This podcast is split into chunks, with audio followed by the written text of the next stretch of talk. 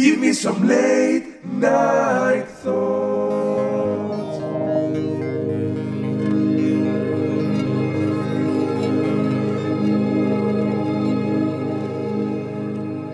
Καλησπέρα στα ανήσυχα μυαλά που μας ακούν αυτή τη στιγμή. Είμαι ο Τάσος Θεοφυλάτος και αυτό είναι το Late Night Thoughts ή αλλιώς το podcast των μεταμεσονύχτιων σκέψεων. Απόψε έχουμε ένα πάρα πολύ ιδιαίτερο θέμα. Είναι από μία από τις πρώτες μου μεταμεσονύχτιες σκέψεις που είχα κάνει ως πιτσιρική κάπου μεταξύ 11 και 13 χρονών, δεν θυμάμαι ακριβώς. Θυμάμαι να στεφογνάω στο κρεβάτι μου και να σκέφτομαι αν όλοι τριγύρω μου δεν υπάρχουν και είμαι ο μόνος αληθινός ή αν όλοι τριγύρω μου λένε ψέματα, είναι πληρωμένοι ηθοποιοί και έχουν ένα απότερο σκοπό από μένα. Ναι, αυτό ακούσατε, πολύ καλά το ακούσατε. Τώρα δεν ξέρω αν αυτή η σκέψη είναι φυσιολογική σαν σκέψη ή αν δεν έχω διαγνωστεί ακόμα με κάποια ψυχική ασθένεια και κυκλοφορώ ελεύθερος.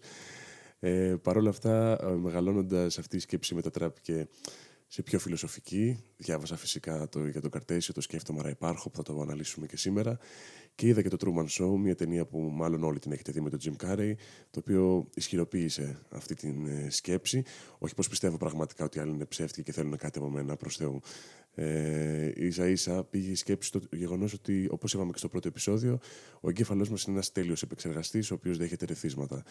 Οπότε δεν μπορείς να γνωρίζεις αν ε, ο εγκέφαλός σου κάνει κάποια μετατροπή και τα κάνει όλα αυτά πραγματικότητα.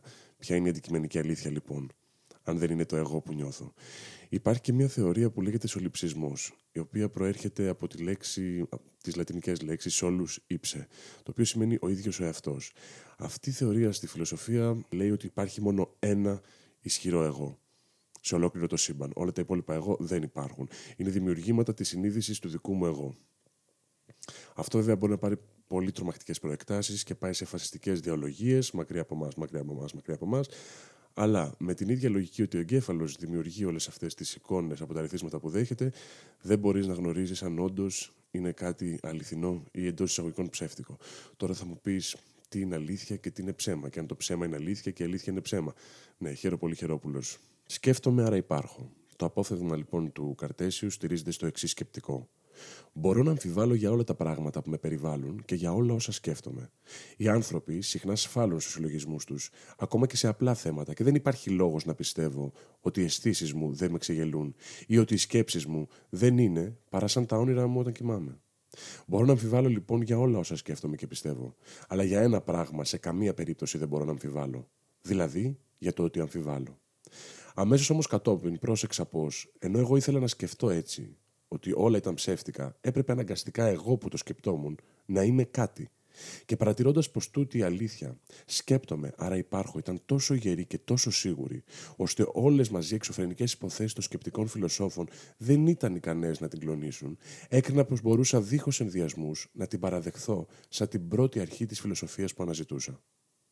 Αυτά τα όμορφα λοιπόν μας λέει ο Καρτέσιος και όντως δεν μπορείς εντός εισαγωγικών να πας κόντρα. Βασικά, νομίζω κάθε φιλοσοφικό ερώτημα ή statement είναι για να το πας κόντρα, είναι για να το, να το δηλητηριάσεις με αμφιβολία και να πας παρακάτω τη δική σου σκέψη. Ώστε να βρεθούμε όλοι μαζί σε μια κοινή ε, σύμβαση που την αποκαλούμε αλήθεια. Οπότε ναι, ψέματα η αλήθεια κάτι πρέπει να δημιουργεί αυτή τη σκέψη. Δεν μπορεί να υπάρχει στο τίποτα. Άλλο ένα παράδοξο και σκέψη που κάνω είναι ότι πώς από το τίποτα μπορεί να δημιουργηθεί κάτι. Δηλαδή, πάρα πολύ μικρός πάλι είχα ρωτήσει, θυμάμαι τη μαμά μου, διαβάζοντας θρησκευτικά, Μαμά, πώς γεννήθηκε ο κόσμος; Ο Θεός, παιδί μου. Και τον Θεό ποιος τον έφτιαξε; Ο Θεός πάντα υπήρχε γιατί είναι Θεός. Μα πώς υπήρχε; Δεν μπορούσα να αντιληφθώ αυτό το σενάριο εγώ. Δηλαδή, ότι απλά έτσι υπήρχε για πάντα; Μα είναι Θεός, παιδί μου, υπήρχε πάντα. Αυτός έφτιαξε τα πάντα. Ναι, αλλά τι υπήρχε πριν το Θεό, το τίποτα; Ναι. Και το τίποτα πώς υπάρχει; Πώς μπορεί να οριστεί το τίποτα; Μέσα σε τι υπάρχει τίποτα; Το τίποτα ορίζεται από την απουσία κάποιου. Κάποιου πράγματος. Όπως το σκοτάδι δεν υπάρχει από μόνο του. Είναι η απουσία του φωτός. Έτσι δεν είναι. Άρα το σκοτάδι χωρίς το φως δεν μπορεί να υπάρξει. Πρέπει να υπάρξει φως πρώτα για να επαληθευτεί η σκιά, να επαληθευτεί το σκοτάδι. Και πάει λέγοντας. Και όλο αυτό το ερώτημα έτσι τριβελίζει στο μυαλό μου τόσα χρόνια και πραγματικά πιστεύω ότι δεν είμαστε μάλλον ικανοί εμείς οι άνθρωποι να αντιληφθούμε όλα αυτά τα σενάρια και το μέγεθος της κατάστασης και τι είμαστε και όλα αυτά. Σε άλλα επεισόδια, βέβαια, θα μιλήσουμε για τις θεωρίες της γέννησης του σύμπαντος και πώς μπορεί να οριστεί το τίποτα και η σύμβαση που λέμε πραγματικότητα. Και διάφορες θεωρίες για το αν το σύμπαν μας είναι υπαρκτό. Οπότε τα λόγια του Καρτέσιου έχουν μια πάρα πολύ ισχυρή πραγματικότητα μέσα τους. Όντως, σκέφτομαι, άρα υπάρχω. Κάτι δημιουργεί αυτή τη σκέψη. Μέσα σε όλο αυτό το πλαίσιο, εγώ έρχομαι να σας απαντήσω και να σας διηγηθώ μια πάρα πολύ όμορφη ιστορία. Μια παραβολή θα, το, θα την πούμε, σαν αλληγορία, την οποία όταν τη διάβασα πραγματικά μου άλλαξε τον τρόπο που βλέπω τον κόσμο. Ε, τέριαξε με το είναι μου απίστευτα. Είναι σαν να μιλούσε για μένα, σαν να μιλούσε με τις σκέψεις που δεν είχα προλάβει ακόμα να κάνω, αλλά τις ένιωθα τόσο δικές μου. Και θέλω να τη μοιραστώ μαζί σας γιατί είναι πραγματικά πάρα πολύ όμορφη. Εδώ με τη βοήθεια του φίλου μου και συνεργάτη μου Θάνου Γρίβα, ηθοποιός κι αυτός και μουσικός. Και θα σας αφηγηθούμε μια πάρα πολύ όμορφη ιστορία που λέγεται Το Αυγό, The Egg, του Anti-Veil. Είναι μια μικρή ιστοριούλα, αλλά τόσο μεγάλη και σου ξεκλειδώνει τόσα όμορφα πράγματα και τόσο τεράστια. Σε κάνει να νιώθεις μικρός και ταυτόχρονα γίγαντας. Είναι σαν τα κλειδιά. Τόσο μικρά αντικειμενάκια που ξεκλειδώνουν μια τεράστια πόρτα. Θα σας πρότεινα να κλείσετε τα μάτια σας, να καθίσετε κάπου απολαυστικά και να μπείτε μέσα σε αυτή την ιστορία. Γιατί απευθύνεται στον καθένα από εσά προσωπικά.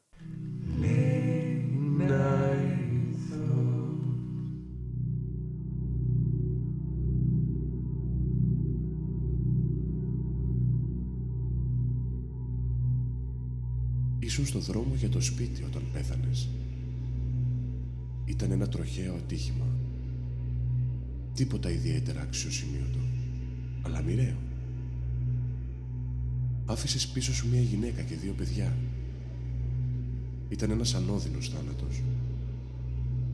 Οι γιατροί έκαναν ό,τι μπορούσαν για να σε σώσουν, αλλά χωρίς αποτέλεσμα. Το σώμα σου ήταν σε τέτοια κατάσταση που είσαι καλύτερα έτσι. Πίστεψέ με. Και τότε ήταν που με γνώρισες. Τι; Τι έγινε; Πού είμαι; Πέθανες. Δεν υπάρχει λόγος να τον αλύσουμε παραπάνω. Ήταν ένα φορτηγό και κλειστρούσε. Ναι, Ε, εγώ... Πέθανα. ναι.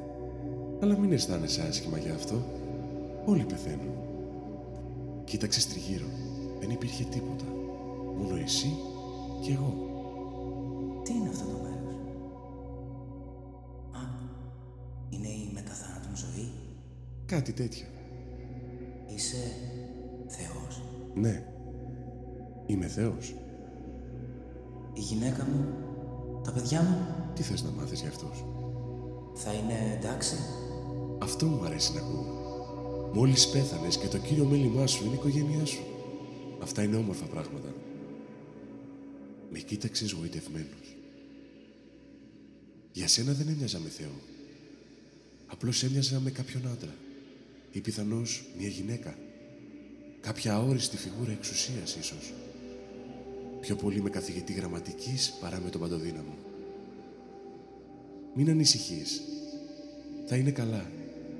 Τα παιδιά σου θα σε θυμούνται τέλειο από κάθε άποψη. Δεν πρόλαβα να μεγαλώσουν μαζί σου. Η γυναίκα σου θα κλαίει εξωτερικά, αλλά κρυφά θα νιώθει ανακούφιση. Για να είμαστε δίκαιοι, ο γάμος σας κατέρε. Αν σε παρηγορεί, θα νιώθει πολύ ένοχη που νιώθει ανακούφιση.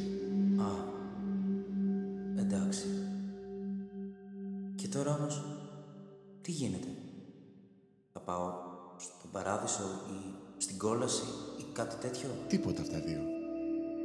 Θα μετενσαρκωθείς.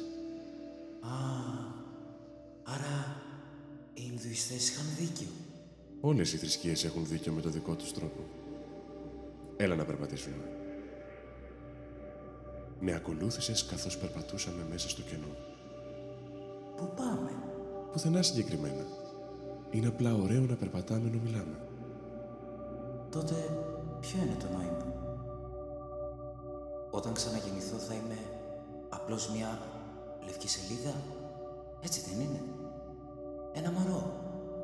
Άρα όλες μου οι εμπειρίες και όλα όσα έκανα σε αυτή τη ζωή δεν θα έχουν σημασία. Όχι ακριβώς. Έχεις μέσα σου όλες τις γνώσεις και τις εμπειρίες από όλες τις προηγούμενες ζωές σου. Απλώς δεν τις θυμάσαι αυτή τη στιγμή. Σταμάτησα να περπατάω και ακούμπησα το χέρι μου στον ώμο σου. Η ψυχή σου είναι πιο όμορφη, πιο υπέροχη και πιο γιγάντια από όσο μπορείς να φανταστείς. Το ανθρώπινο μυαλό μπορεί να αντιληφθεί μόνο ένα μικρό κλάσμα αυτό που είσαι.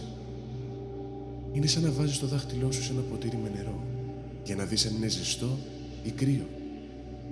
Βάζεις ένα μικροσκοπικό κομμάτι του εαυτού σου στο ποτήρι και όταν το βγάζεις έχεις αποκτήσει όλες τις εμπειρίες που είχε το νερό.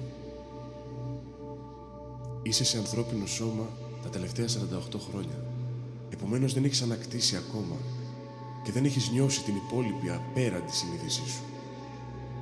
Αν παραμείνουμε εδώ για αρκετό καιρό, θα αρχίσεις να θυμάσαι τα πάντα. Αλλά δεν έχει νόημα να το κάνεις αυτό ανάμεσα σε κάθε ζωή. Δηλαδή, πόσες φορές έχω μετενσαρκωθεί. Ω, πολλές. Πάρα πολλές. Έχεις ζήσει πολλές διαφορετικές ζωές. Αυτή τη φορά, ας πούμε, θα είσαι μια αγρότησα στην Κίνα, το 540 μετά Χριστό. Συγγνώμη, αλλά κάτσε για να καταλάβω. Με στέλνεις πίσω στο χρόνο. Πρακτικά ναι. Ο χρόνος, όπως τον αντιλαμβάνεσαι, υπάρχει μόνο στο σύμπαν σου. Από εκεί που έρχομαι, τα πράγματα είναι τελείως διαφορετικά. Από πού έρχεσαι; Σίγουρα έρχομαι από κάπου. Κάπου αλλού. Και υπάρχουν και άλλοι σαν και εμένα. Ξέρω ότι θα θέλεις να μάθεις πώς είναι εκεί. Αλλά ειλικρινά, δεν θα καταλάβαινες. Καλά. Αλλά κάτσε, περίμενε. Αν μπορώ να μετασαρκωθώ σε άλλα μέρη στο χρόνο, πάει να πει ότι κάποια στιγμή θα μπορούσα να έχω αλληλεπιδράσει με τον εαυτό μου. Εννοείται. Συμβαίνει όλη την ώρα. Και επειδή σε κάθε ζωή σου δεν έχεις μνήμη για τις άλλες ζωές σου, δεν αντιλαμβάνεσαι ότι συμβαίνει. Άρα, ποιο είναι το νόημα σε όλα αυτά; Σοβαρά τώρα. Με ρωτάς αλήθεια ποιο είναι το νόημα της ζωής. Δεν είναι λίγο κλισέ. Με συγχωρείς κιόλας, αλλά νομίζω ότι είναι μια πολύ λογική ερώτηση. Σε κοίταξα στα μάτια. Το νόημα της ζωής, ο λόγος που έφτιαξα όλο αυτό το σύμπαν, είναι για σένα, για να οριμάσεις. Εννοείς την ανθρωπότητα. Θέλεις να οριμάσουμε; Όχι, μόνο εσύ. Έφτιαξα όλο αυτό το σύμπαν για εσένα. Με κάθε σου ζωή μεγαλώνεις και οριμάζεις και διευρύνεις την νοημοσύνη σου. Μόνο εγώ; Και τι γίνεται με όλους τους υπόλοιπους; Δεν υπάρχει κανένας άλλος. Σε αυτό το σύμπαν είμαστε μόνο εσύ και εγώ. Με κοίταξες ανέκφραστος.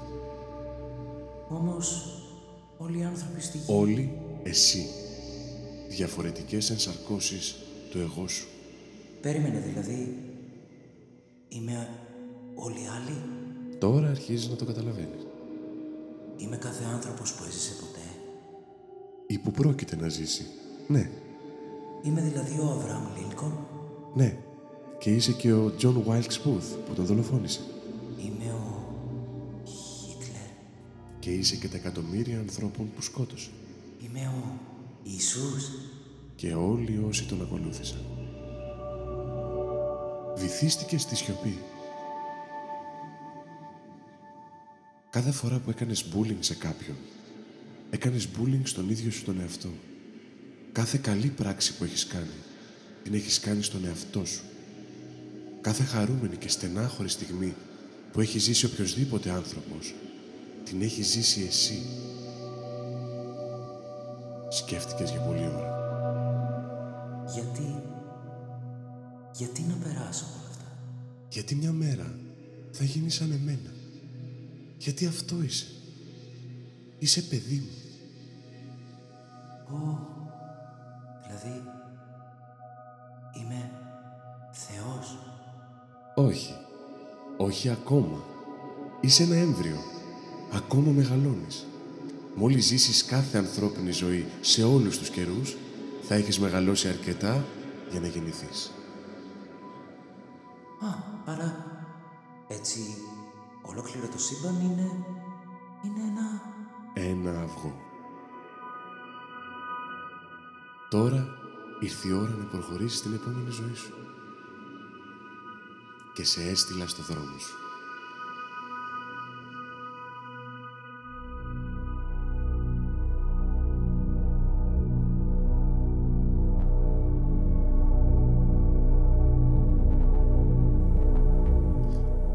Λοιπόν ήταν η τόσο όμορφη ιστορία που ήθελα να μοιραστώ μαζί σας και ευχαριστώ πάρα πολύ το φίλο μου το Θάνατο Γρίβα που με βοήθησε να το πραγματοποιήσω αυτό. Ελπίζω να σας άρεσε και εσάς και να σας άγγιξε και να σας πέρασε τα μηνύματα που έχει περάσει και σε μένα. Εγώ τα έχω σαν τρόπο ζωής θα τολμήσω να πω γιατί κάθε φορά που κάνεις καλό σε κάποιον κάνεις καλό στον εαυτό σου πραγματικά και κάθε φορά που κάνεις κακό κάνεις κακό στον εαυτό σου. Αρνητικά συναισθήματα, αρνητικές σκέψεις δεν τις χρειάζεσαι καθόλου στη ζωή σου. Καθόλου. Όσο δύσκολο είναι να τις αποτινάξουμε, πρέπει να τις διώξουμε. Δεν ξέρω ποιο είναι το νόημα της ζωής, δεν γνωρίζω αν υπάρχει εν τέλει κάποιο νόημα και δεν έχει νόημα να ασχολούμαστε με το νόημα της ζωής. Σημασία έχει να ζούμε, να απολαμβάνουμε, να απογοητευόμαστε, να πέφτουμε κάτω, να σηκωνόμαστε και να βιώνουμε εμπειρίες. Όλα αυτά είναι εμπειρίες. Δεν γνωρίζουμε το τέλος, δεν γνωρίζουμε την αρχή. Είμαστε όμως ζωντανοί στο τώρα. Πάμε λοιπόν να το ζήσουμε. Μην ξεχάσετε να ακολουθήσετε τη σελίδα μου στο Instagram lay.night.thoughts.podcast να μου γράψετε τις σκέψεις σας που σας βασανίζουν τα βράδια αλλά και τα σχόλιά σας για τα επεισόδια που έχετε ακούσει μέχρι τώρα. Sleep tight, don't let the bed bugs bite. Είμαι ο Τάσος Θεοφυλάτος και άλλα από που λένε οι φίλοι μου οι Γάλλοι. Να ξεφύγω προσπάθω Απ' τα διέξοδο αυτό στο σκοτάδι Μία τρύπα στο νερό. Κάθε βράδυ να κοιτώ το φεγγάρι. Σκέψεις μέσα στο μυαλό Τρέχουν χίλιες το λεπτό. Πέφτουν μέσα στο κενό της ύπαρξής μου. Σκέψεις δίχως λογική Καταστρέφουν τη στιγμή Και δεν νιώθω πλέον πια τον εαυτό μου. Να ξεφύγω προσπάθω Απ' τα διέξοδο αυτό στο σκοτάδι Μία τρύπα στο νερό. Κάθε βράδυ να κοιτώ το φεγγάρι. Σκέψεις μέσα στο μυαλό Τρέχουν χίλιες το λεπτό Πέφτουν μέσα στο κενό της ύπαρξής μου. Σκέψεις δίχως λογική Καταστρέφουν τη στιγμή Και δεν νιώθω πλέον πια τον εαυτό μου. Να ξεφύγω προσπάθω Απ' τα διέξοδο αυτό Στο σκοτάδι